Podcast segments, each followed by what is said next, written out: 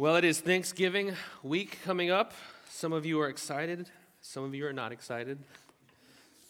I don't think, I think most people are probably not indifferent, but I, I just, I wanted us to take a moment and to, to thank God for all that He has done. And for some of you, that's easy. It comes easily because there's a lot of things that, I, that you feel like are, are kind of lining up for you. And for others of you, you may have to kind of open that door of Thanksgiving, and there's maybe some dust there because your life doesn't necessarily reflect a lot of things that you would normally give thanks for. Um, in Psalm 111, the psalmist reflects on God and, and who he is, and he says this Praise the Lord. I will give thanks to the Lord with my whole heart. In the company of the upright in the congregation, Great are the works of the Lord, studied by all who delight in them. Full of splendor and majesty is his work, and his righteousness endures forever. He has caused his wondrous works to be remembered. The Lord is gracious and merciful. He provides food for those who fear him. He remembers his covenant forever. He has shown his people the power of his works in giving them their inheritance of the nations. The works of his hands are faithful and just. All his precepts are trustworthy. They are established forever and ever to be performed with faithfulness and uprightness. He sent redemption to his people. He's commanded his covenant forever. Holy and awesome is his name. The fear of the Lord is the beginning of wisdom, and all who praise, practice it have a good understanding. His praise endures forever. Now, as we, as we hear those words, I would encourage you to to appropriate them, to, to receive them as, as words of faith. Again, for some of you, these words don't necessarily resonate with your current circumstances, but we believe these things to be true. God's goodness and his graciousness does not change because our circumstances would try and suggest otherwise. And God is good all the time. And all the time, that's right. One other thing before we get into the word. This is my prayer of thanksgiving for you guys. In Ephesians, and again, I, you know, I, I could come up with my own stuff, but Bible's a little bit better. Um, in Ephesians, Paul reflects on the, on the Ephesian church and, and he praises God and he says, Blessed be God. In other words, I'm thankful to God the, the God and Father of our Lord Jesus Christ, who has blessed us in Christ with every spiritual blessing. Family, God has blessed you in Christ with every spiritual blessing in the heavenly places, even as He's chosen you to be in Him before the foundations of the world, that we should all be holy and blameless before Him. He's predestined us for adoption. He's chosen you for adoption, not because of anything you've done or your performance or what you bring to the table, but because He saw you and thought of you and chose you, because He loves you according to the purpose of His will, to the praise of His glorious grace.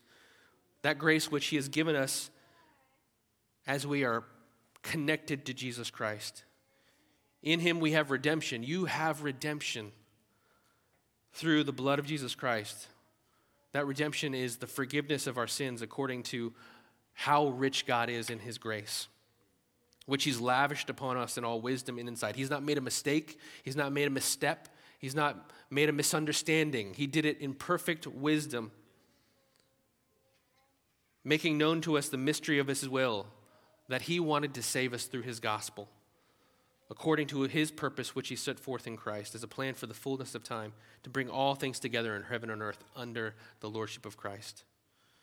In Him, family, you have obtained an inheritance You've been predestined according to God's purpose. God has a purpose for you, and He has predestined you in it according to um, Him who works all things how He wants, according to the counsel of His will. In Him, you also, when you heard the gospel, the word of truth, the gospel of your salvation, and, were, and believed in Him, you've been sealed with the Holy Spirit, who is the guarantee of our, our inheritance until we acquire it to the praise of his glory. God, we, we have, guys, we have God with us. You have reason to be thankful this Thursday. You have reason to be thankful today. You have reason in your turmoil and pain and suffering and difficulty, in your discomfort and annoyance and frustration, to be thankful because God has been so good to you. And today I am thankful for you. If you're online, I'm thankful for you. God, we thank you for your faithfulness to us. We thank you for the many blessings. I mean, this is just one little section out of one book of your word that, that lists out some of the blessings and the benefits of the cross. God, we thank you for your faithfulness to us. And I pray, God, that as we consider what it looks like to, to choose to serve you, that we would do so out of a heart of thankfulness. We saying, we're grateful. And God, we are. And Lord, would you stir up our gratefulness? Would you bring to mind those things that we, we can call blessings, Lord? Allow us to counter many blessings and name them, as the song says. Be with us as we study your word today in Jesus' name. Amen. Well, if you're new, I, hope that you've been welcomed. I'm so glad that you're with us. We've been in a series going through the book of Joshua and really talking and thinking about what it looks like for God to take us from one place through transition into another place. And the word, the, the Bible tells us that the Old Testament and really all of Scripture is given to us uh, to be an example to us and to show us how we ought to live. It's given to us to inform us about how we ought to proceed. And so we've been looking at Joshua and the people of Israel as they have They've come out of the land of Egypt. They've been freed from the bondage to slavery in Egypt. They've crossed the Red Sea. God has graciously and, and, and miraculously saved them. Right? It's not every day that you walk across dry ground where a sea used to be a few minutes ago. He's taken them through the wilderness. He's provided them day, provided for them day after day after day in, in miraculous ways. He's been gracious and, and kind to them despite their, their hard heartedness, their, their stiff necked behavior. God has shown his faithfulness. And here we've seen in Joshua that he takes them from right outside the promised land and then into the promised land. God had promised Abraham that he would give him this land, this, this land of Canaan, and, and that he, his descendants would live there. And here Joshua is beginning to receive and experience the promises that God had made. And so we looked at how God brought them to the place of transition, how God had a call for their life, but He had promises as well. We talked about how God uh, saved them through the, the crossing of the Jordan, and how on the other side He invited them to remember and to give testimony to His faithfulness. And here we skip ahead to chapter 24, where Joshua is he's really beginning to prepare the people for life in the promised land. He's he's allotted, you know, there's 12 tribes and he has allotted according to the will of God. He's given each person their their plot of land, right? You get Brambleton, you get Ashburn, you get Sterling, you get, you know, South Riding, you get you get uh, Great Falls. He, he's given the land out to the people, and he is making yet another covenant renewal. Last week we talked about a covenant renewal, this idea of God presenting his covenant, this agreement between the great king and, and his people. In this case, it's God Almighty and the people of Israel.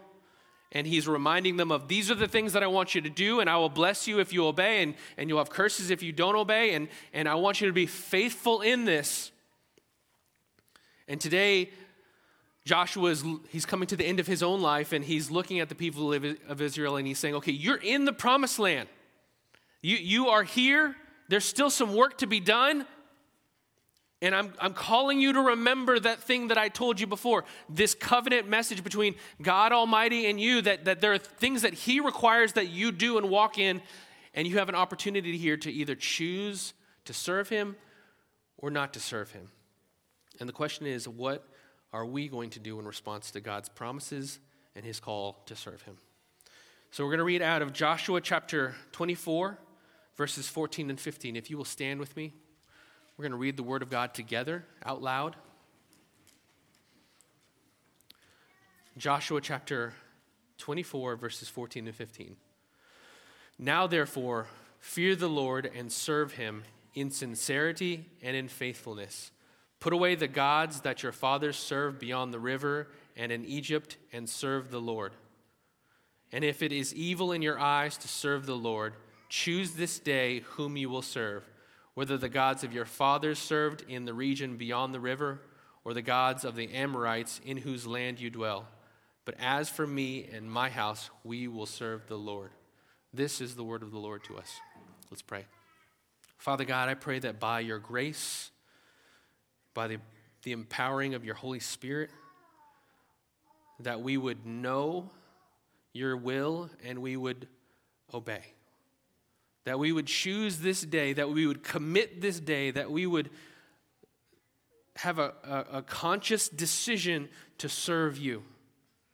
And Father, I pray that by your Spirit, you would bring to mind those areas that we have held back from humble submission to your Lordship, from willing obedience. God, I pray that we would walk in greater and greater sincerity and faithfulness as we serve you. And God, I pray that this all would be predicated, that it would be based on and founded upon the truth that you are a good God who has done amazing things for us. We worship your name today, Jesus. We worship you, God. It's in your name we pray. Amen. You may be seated.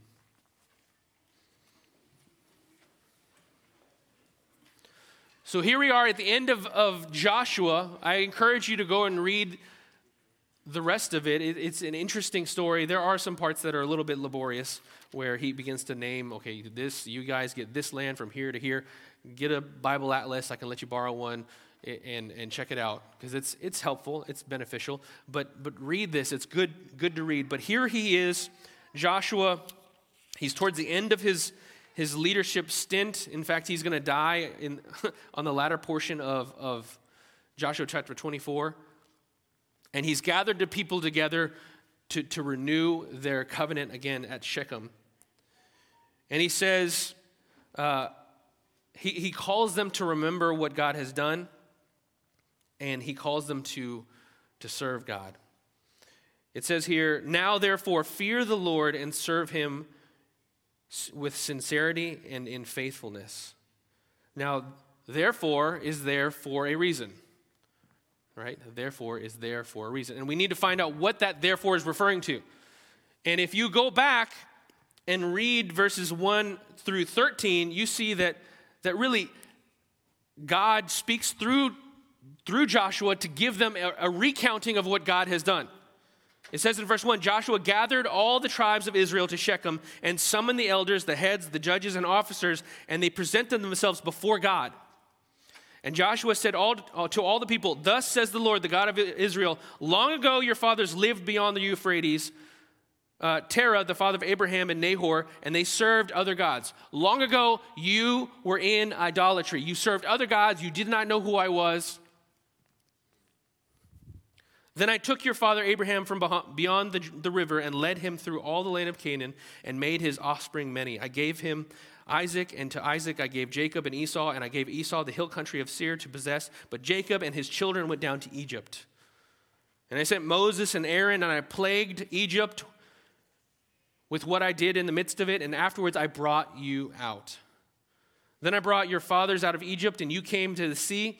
And the Egyptians pursued your fathers in the chariots and the horsemen to the Red Sea. And when they cried to the Lord, he put darkness between you and the Egyptians and made the sea come upon them and cover them. And your eyes saw what I did in Egypt. They needed to be reminded yet again. I mean, imagine being these people. You, your life is basically you walking in the wilderness and remembering that, hey, we walked across the Jordan. My parents walked across the Red Sea. We have come out. These are the stories that, that fathers would tell their children, that, that mothers would tell their children, that, that grandparents would tell their grandchildren until they died. This, this was something that was woven into the people. He goes on, Then I brought your fathers out of Egypt, and you came to the sea, and the Egyptians pursued you. Then I brought you to the land of the Amorites who lived on the other side of the Jordan. They fought with you, and I gave them into your hand, and you took possession of the land, and I destroyed them before you. And he goes on. And you went over the Jordan and came to Jericho, the, and the leaders of Jericho fought against you, and you and you also the Amorites, the Perizzites, the Canaanites, the Hittites, the Girgashites, the Hivites, and the Jebusites, and I gave them into your hand. I have delivered you from enemy and enemy and enemy and enemy. Do you remember? And I sent the hornet before you. I, I even sent the hornet, which drove them out before you. The two kings of the Amorites, it was not by your sword or your bow. I gave you the land on which you have not labored and the cities that you have not built to dwell in, in them. You eat the fruits of the vineyard and the olive orchards that you did not plant. How presumptuous are we to think that, that we bring about our salvation, that we have something to offer, that we, I did something. It's me and God. No, no, no. God did it. Therefore, in light of all of these things, Israel, therefore, serve the Lord. Therefore, fear the Lord and serve him in sincerity and in faithfulness. Right? It might be easy for the Israelites to say, God, who's that guy? until they remember he's the guy who commands the Red Sea and tells it to part. Who's God? Who's God? He's the guy who tells the hornets to go and get the kings and bring them out. Right? If you meet someone and they can command hornets, whatever else they might be able to do, that's a problem, right? That's not someone you want to get on the bad side of. Who is God? He's the God who defeated the Amorites, the Perizzites, the Canaanites, the Hittites, the Girgashites, the Hivites, and the Jebusites. Don't fool yourself. This was not because Israel, they, were, they, they had M4s and they had superior uh, technology. Right? These were people who came out, they were slaves. Now they had learned warfare. These were not Spartans. They didn't grow up and, you know, here's, here's a, you know, a pacifier and here's a sword. God had done this. God had chosen Egypt, uh, Abraham and the people of Israel God had delivered them from Egypt, God had defeated their enemies. You see, the Israelites had a solid, concrete foundation upon which God could command their attention. That, therefore, it, it, it's intended to be the place upon which they stand. And, and they look, my firm foundation, the, the thing that brings stability, the, the thing that brings uh, clarity, the thing that, that allows me to, to make progress forward is the salvation of God. Time and time and time and time again. And he says this, therefore, fear God. Now, what, what does he mean when he says that? Right? Normally, we don't, we don't want to encourage people to fear their leadership. That's not that tends to be an indication of, of toxic leadership. But is God a toxic leader? No. no. He's a good God. So, what does he mean when he says fear God? I mean, if you've, if you've been in the church, you kind of have some idea this is awe, this is wonder, this is respect, this is honor. But if you read verse 14, it says, Now therefore fear the Lord and serve him. And then he goes on and says in the next sentence, Put away the gods of your fathers that your, your fathers served before the river, beyond the river, and in Egypt, and what? And serve him. Right? Fear God and serve him, period. Next sentence. Put away your idols and what? And serve him. Joshua is saying, fear God means that you put away the idols, that you not try to hold up another thing and say, this is like God. Right? To fear God is to recognize that God is greater than X, Y, and Z. God is greater than the gods of Egypt. God is greater than the present gods of the Amorites. Family, God is greater than whatever might uh, command your affections today. God is greater than whatever might command your fears today.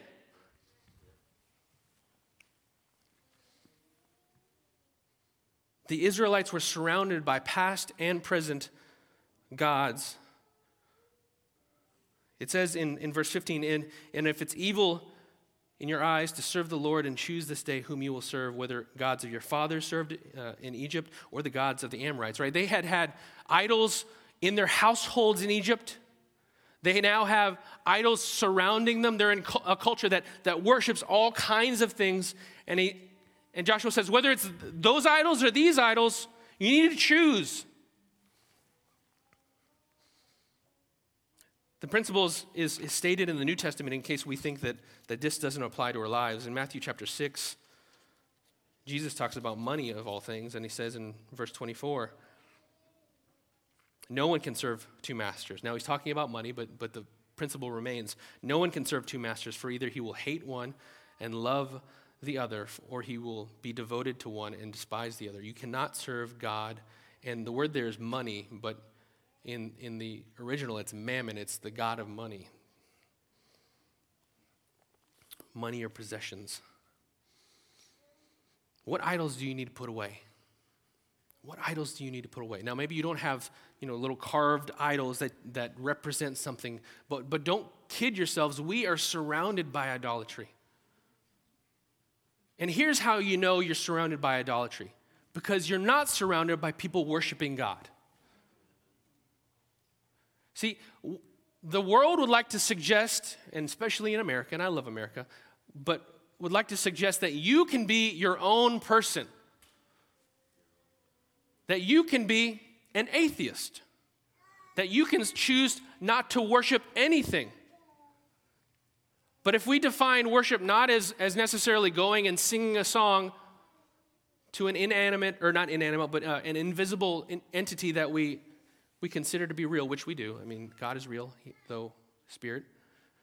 But if we, if we talk of worship as more than that, as, as what we commit our life, our energy, our focus, our resources to, we all have big gods and small gods. We all have things that, that when pressed, we pursue. Right? If I could just have a little bit more, what? That might be your God. As I survey our culture, I think there are two giant gods. One is the God of money. And money is not evil, right? The Bible doesn't say that money is evil. It says the, the, the love of money, right? The devotion to money, the worship of money is evil, is the root of all evils all kinds of evil. Anyways, money. Because we can be fooled into thinking that my ability to gain wealth, my ability to, to make money, allows me to have the freedom to do what I want. And to some degree, it's true. But money does not save. I think the other idol is the idol of self. And, and sometimes that of money just is indicative of the, the, the bigger idol, idol of self. You know, I need to find out what my purpose is for my life and, and do my thing. I, I, you know, I need to make sure that I've got my, my priorities in order. E- even the language of, of like work life balance, like I need to make sure that, you know, I am, I am caring for me. You know, make sure you put on your, your, your own oxygen mask before you help other people. And these things are good, right? Th- that's a good thing to a degree. But, but for many of us and for the culture at large, it has been elevated to this point where you are the ultimate measure of all things. Individually, each of us is the measure of my truth, my reality, my morality. Well, that may be true for you, but for me, that's not wrong. You know, I, I, I understand that's how you want to do things, but, but for me, it's, it's a little different. And we try to basically say that I am the ultimate expression of truth, therefore, everything else is relative. Now, each of us has a unique perspective, right? I think that that's been a helpful thing that, that's been brought out in this season of life is like there are perspectives that, that you may not have that you need to listen to, right? I am not Pastor Jermaine. And we've had some really great conversations where his perspective has informed me. My experience of life in suburbia has been different at times than his. And I'm also not, you know, i have talked about this before, but I'm half Korean, half white, whatever my dad is. And my experience of life within that world is different than someone who just has grown up as a white person. And I am a guy, and that expression is different. And it's been a benefit for me to be married to a woman to help me understand okay, this is, you probably should think about this differently or, or at least take this into account. So, perspective is great. But behind perspective, there is an ultimate reality, and that reality is God. The ultimate reality is not self. What idols do you need to put away? And how, how, do, you, how do you discern, okay, am I worshiping an idol? How do, I, how do I discern, do I hold something more valuable than God? Well, when you come to make a decision, what is the ultimate arbiter? Especially when you come to make a decision that you don't necessarily like the possibilities. You know, I'm, I'm dating this person and, you know, I'd really like to, to move in with them. Well, what does Scripture say about fidelity? What does Scripture say about marriage? What does Scripture say about purity? You may not like it. A lot of our culture doesn't like the idea of, of married things staying within marriage between a man and a woman. But, but that's, that's what the standard is. And, and, and you can tell what you worship by what you obey. When you, when you look at your bank statement and you, you consider, okay, how am I spending my money? You know, the Bible says that we need to be generous, that we need to tithe, right? That, that didn't go away with the New Testament. it wasn't like, yeah, don't worry about that. No, God ratchets it up and he says, be gracious. There's a whole book, Philippians, that talks about poor people who are gracious in their giving towards God, God's purposes. You know, are, are, we, are we generous with our money, the money that God has entrusted to us, or are we miserly with it? This is my money to do with what I want because I am the ultimate owner of this money. What idols do we need to put away? He says we need to fear God. We need to respect Him and not other idols. And when we realize that, it, it, it's pretty natural to see that we need to serve Him. He says, Now therefore, fear the Lord and serve Him in sincerity and in faithfulness. You are going to serve someone or something. Again, don't fool yourself. No one goes to the grave as a self made man who didn't serve someone. Now, that person you may have served was your, your selfish ambition and greed, but you were still subservient to it. We are made to serve and we are made to worship. We are made to express things about the things that we appreciate. He says, Who will you? He, he doesn't say, Will you serve these, these idols or not serve anything? Will you serve God or, or be your own? Per- no, he, he gives two options, not one on hand. two options, two options, not four. He says either serve idols or serve me. It's not serve or don't serve, it's what you will serve. And he says to serve God. Their, their gratitude toward God flows into what? Service. You know, again, we live in a culture where people love to come to church, and I'm thankful for people to come to church, and they think that their godly duty is to come to church and listen to music that they enjoy, listen to a preacher that, that, that pleases them however he or she speaks, and, and to, to be sad. Like it's about me. But when we understand that we're to fear God, then we recognize that that fear, that respect, that honor ought to automatically flow into service. For the, for the Israelites, God had done so much for them. And He had not done it just so that they could be buddies. It wasn't just so that they, He could say, Well, wasn't that cool? And they, yeah, that was cool. We'll see you later, God. We're going to go do our own thing. No, He had called them to be a people. There was a relationship there. That's what a covenant is it's a relationship. It's more than a relationship, but it is a relationship. And God was expecting them to act and respond in a certain way to his behavior and his response. He says that they are to serve him with sincerity and with faithfulness, or insincerity and faithfulness. What, is, what does sincerity look like? Well, that, that word, it, it has the connotation of integrity, of wholeheartedness, of, of single mindedness, of, of not holding anything back. Right? This is the kind of service that, that is all in. Right? This is the kind of worship of God that says, You can have it all, God. There's in, in the house of your life, there's not a, a room that's locked that God can't get into.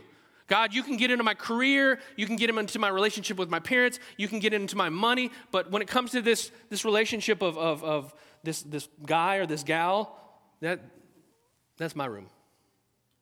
And that's not serving God with sincerity. That's not serving Him with wholeheartedness. God, you can get into this room and that room and this room and that room, but that room of, of my offenses, that's my room. That's not for you to mess around in. No, that's not serving God with his sincerity. He calls the Israelites and he calls us to, to serve wholeheartedly, to be all in. He says, serve him in sincerity and in faithfulness. Faithfulness means, means to do it. And when you don't want to do it, to do it. When it feels good and when it doesn't. It means waking up whenever you wake up, 6 in the morning, 7 in the morning, opening your Bible. Where are we today? Today I was in Ephesians chapter 2.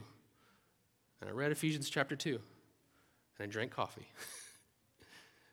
and and I, was, I was thankful for it. I like Ephesians chapter 2. But I mean, there are other moments where, you know, you read other things and you're not as excited, but, but it's faithfulness that he calls us to. You know, uh, we're, we're entering the Hallmark movie season. For some of us, that's all the time.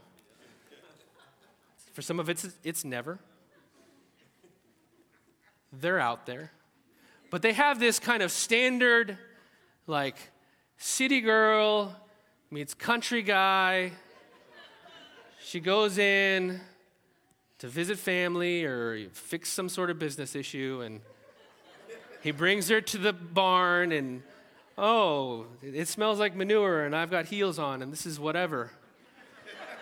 and because it's true, you guys are laughing because it's real. I could write these. Anyone could write these. Probably anyone does. Anyways, and there's this, but there's this formula. You know, she finds out that country life is, is sophisticated too, and they fall in love. The end. That's, that's what life is like, right? That's marriage. No! That is stupid. Stupid is a word that we don't use in our house, but that is stupid.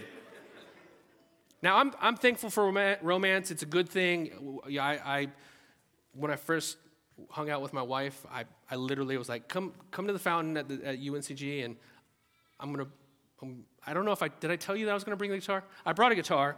I played her songs. I tried to impress her. I embarrassed myself. Like, I'm, I'll do what it takes, guys. And if you're single, do what it takes within the, the boundaries of Scripture. Talk, talk to Curtis, learn some licks, do it. Um, I think he has some testimonies about that too, but um, he's married. So, but, but faithfulness is where love is nourished. Loving someone when it's easy, when you both smell great, and, and neither one of you is telling the truth, that's easy. But loving someone when they when they wake up in the morning, and I have I have the kind of dragon breath that, I mean, I could weld with it, right? And and loving someone through that, now that's love. That's commitment, right? He says, love and serve God in faithfulness. This is why God relates to us and uses the picture of marriage, because marriage is such a vivid picture. Actually, marriage is the picture that, that God created to show us his relationship. It wasn't the other way around. It wasn't like he looked at marriage and thought, hey, that's a good idea, I'll use that example. No, he created marriage for the purposes of showing us how we ought to relate to him. And he calls us to faithfulness means every day.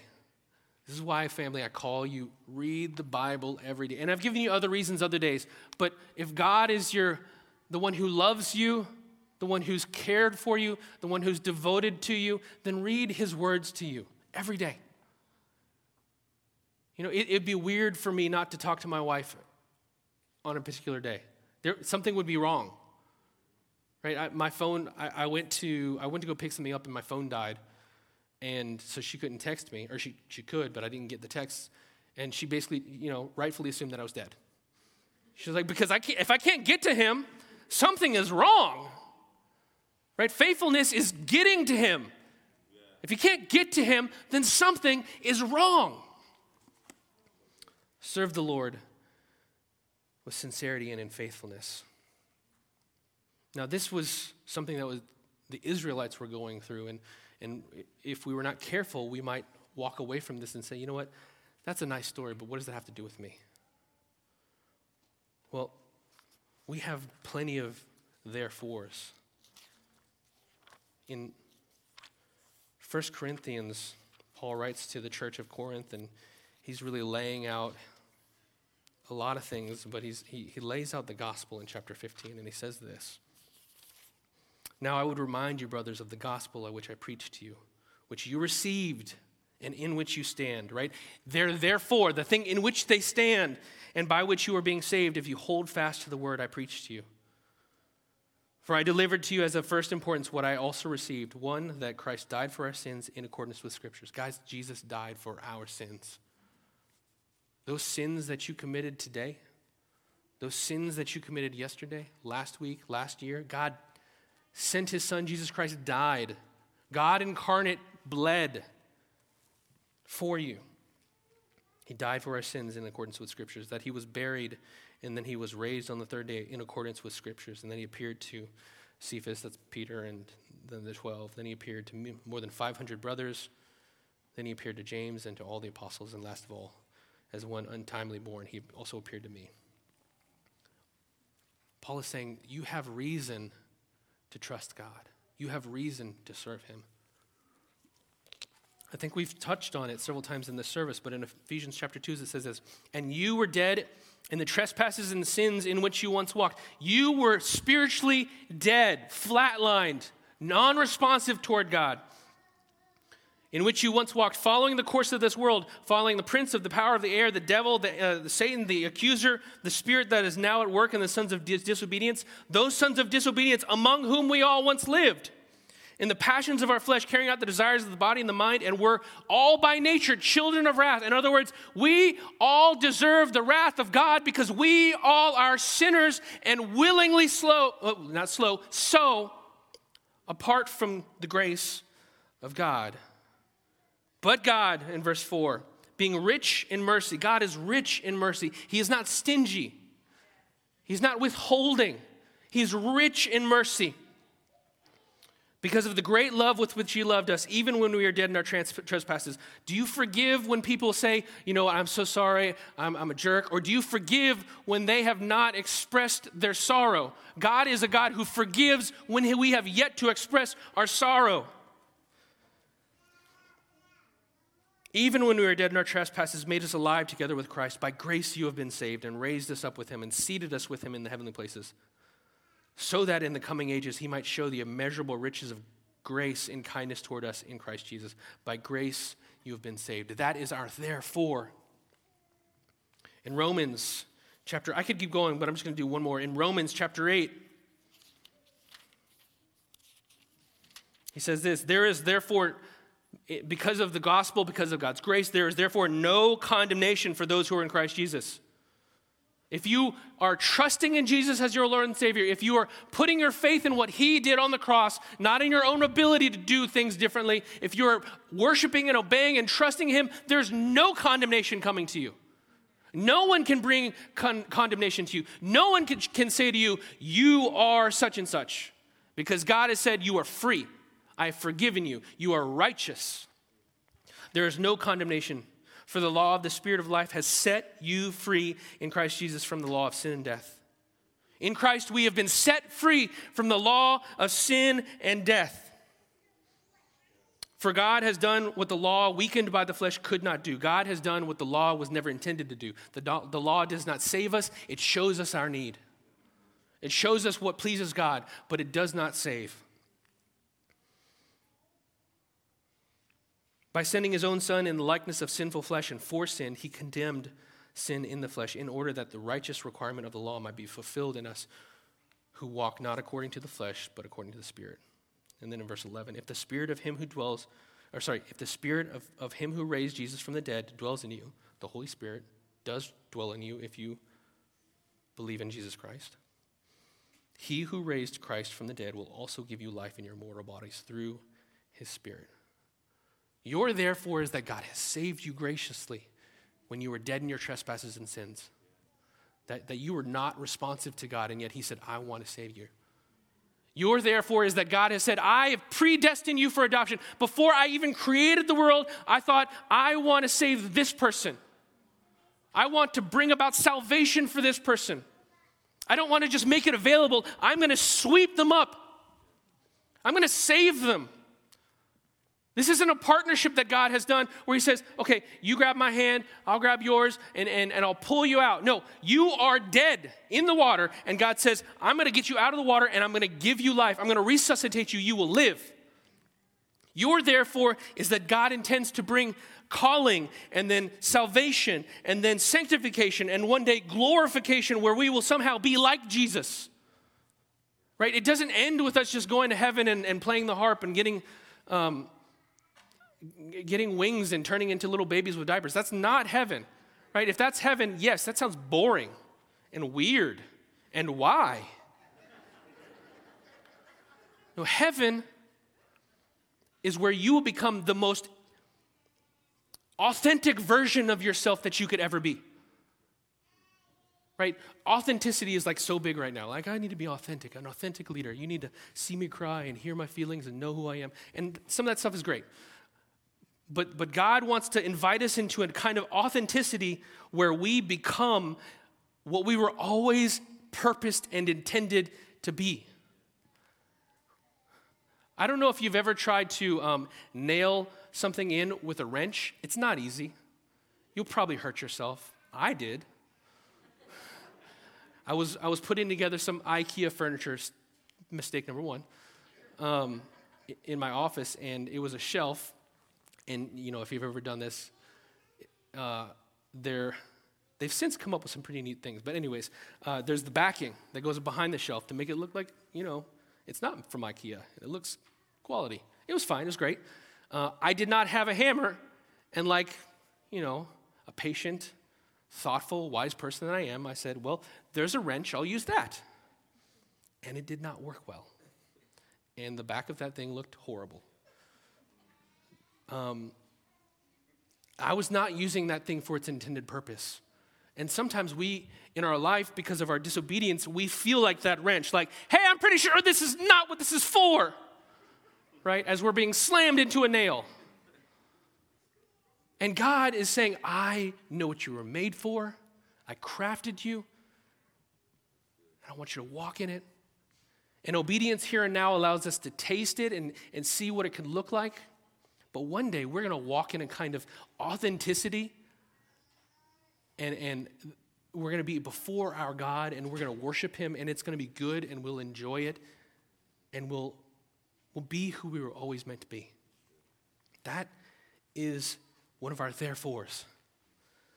So, family, in light of those things, how should we respond to this gracious and amazing and awe inspiring God? We should fear him. We should put away our idols. There's nothing that compares to God. Right? Relationships, money, success. I mean, even if you do it all, right? If you just take it seriously that, that we will die one day and go and live somewhere else after this, even if you get everything right now, and you enjoy it, it's still going to be less than what God can offer you. Right? It, it, it, it's such a short period of time. Fear God, put away your idols, and serve Him sincerely and faithfully. Serve Him with your whole heart. Some of you, you've been invited to serve on a, on a service team. You're like, ah, I don't know. I got things to do. I don't have a lot of time. And my, my challenge to you is perhaps your control over your time and your unwillingness to serve is an expression that, and I'm saying this lovingly and not self servingly, I say this as a pastor, not as someone who needs to run th- things and make sure that we do things. But pastorally, maybe your sacrifice of time would be a great way to express your service to God. Maybe your sacrifice of energy would be a great way to be an expression of your service. Some of you, you, you need to tithe. And again, I don't say that as someone who, it, it, it sounds self serving, and I recognize that, but please hear me as just a guy who cares about you that maybe you need to show your heart that your money doesn't control you. And the way you do that is you give that stuff away. You're generous with the church and then with other people. We had the Toys for Tots thing happening. We have Mobile Hope happening. There's, there's tons of places where you can serve and give.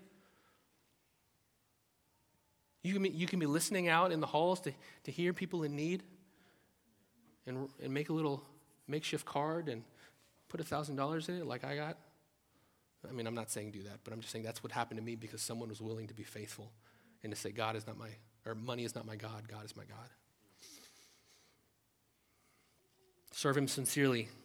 And family, serve Him faithfully. I'm so thankful.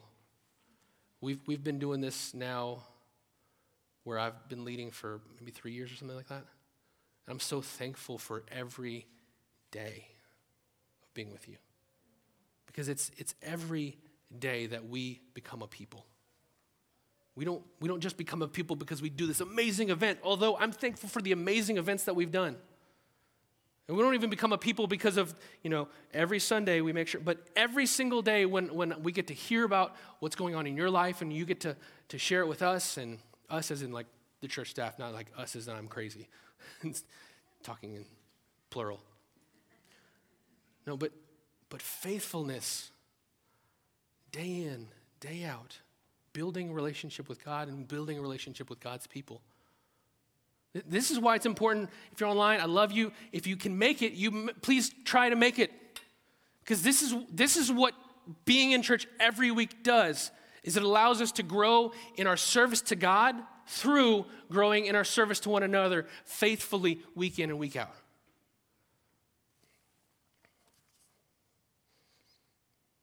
God has done so much. He's done so much for us. And God is a good God. He's a good God, despite, not despite, but uh, to put all the things aside, He's just a good God. He's worthy of our service, He's worthy of our respect, He's worthy of our honor.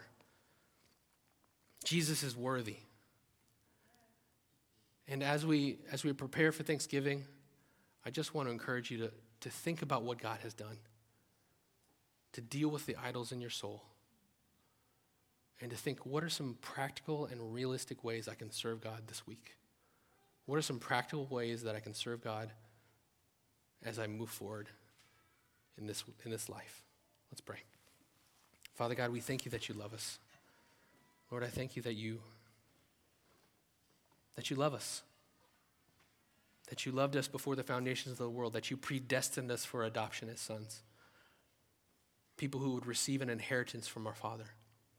God, I thank you that you've given us your Holy Spirit who teaches us, who trains us, who sanctifies us, who makes us holy, who shapes us like clay into the image of Christ. God, I thank you for the freedom from sin. Lord, the freedom to say no to sin and yes to you. God, I thank you for your goodness to us, your, your just blessings. Lord, I thank you for the air that I'm breathing. God, I thank you for my lungs. I thank you for my heart. I thank you for these, these hands and these feet. God, I thank you for what you have blessed me with, those things that I would otherwise take for granted. And God, I pray that we would not take for granted all the many blessings that you've given to us. And as we reflect upon them this, this week and throughout our lives, Lord, I pray that you would motivate us, that you would cause us, that you would press us toward honoring you and serving you faithfully and sincerely. Make us a people who are defined by that faithful, sincere service to God. If you've never trusted in Jesus Christ as your Lord and Savior, today is the day. Today is the day to trust Him over your own ability to get to God, your own ability to make your life right, your own ability to figure out your life and its purposes. Today is the day to recognize that you're a sinner in need of salvation, that because of your disobedience, there is a, a just and righteous God who is not happy with it. And there's a punishment that is due to each of us.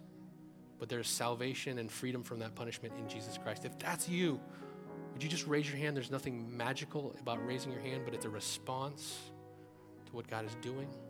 If you're online, you can click the link that the hosts are putting in the chat. And just pray this with me God, I turn away from everything I know to be sin and I, I trust in you, Jesus. Thank you for your sacrifice, and I pray that you would give me wisdom to, to live out this new life well. In Jesus' name I pray. Amen. Amen. Love you, family.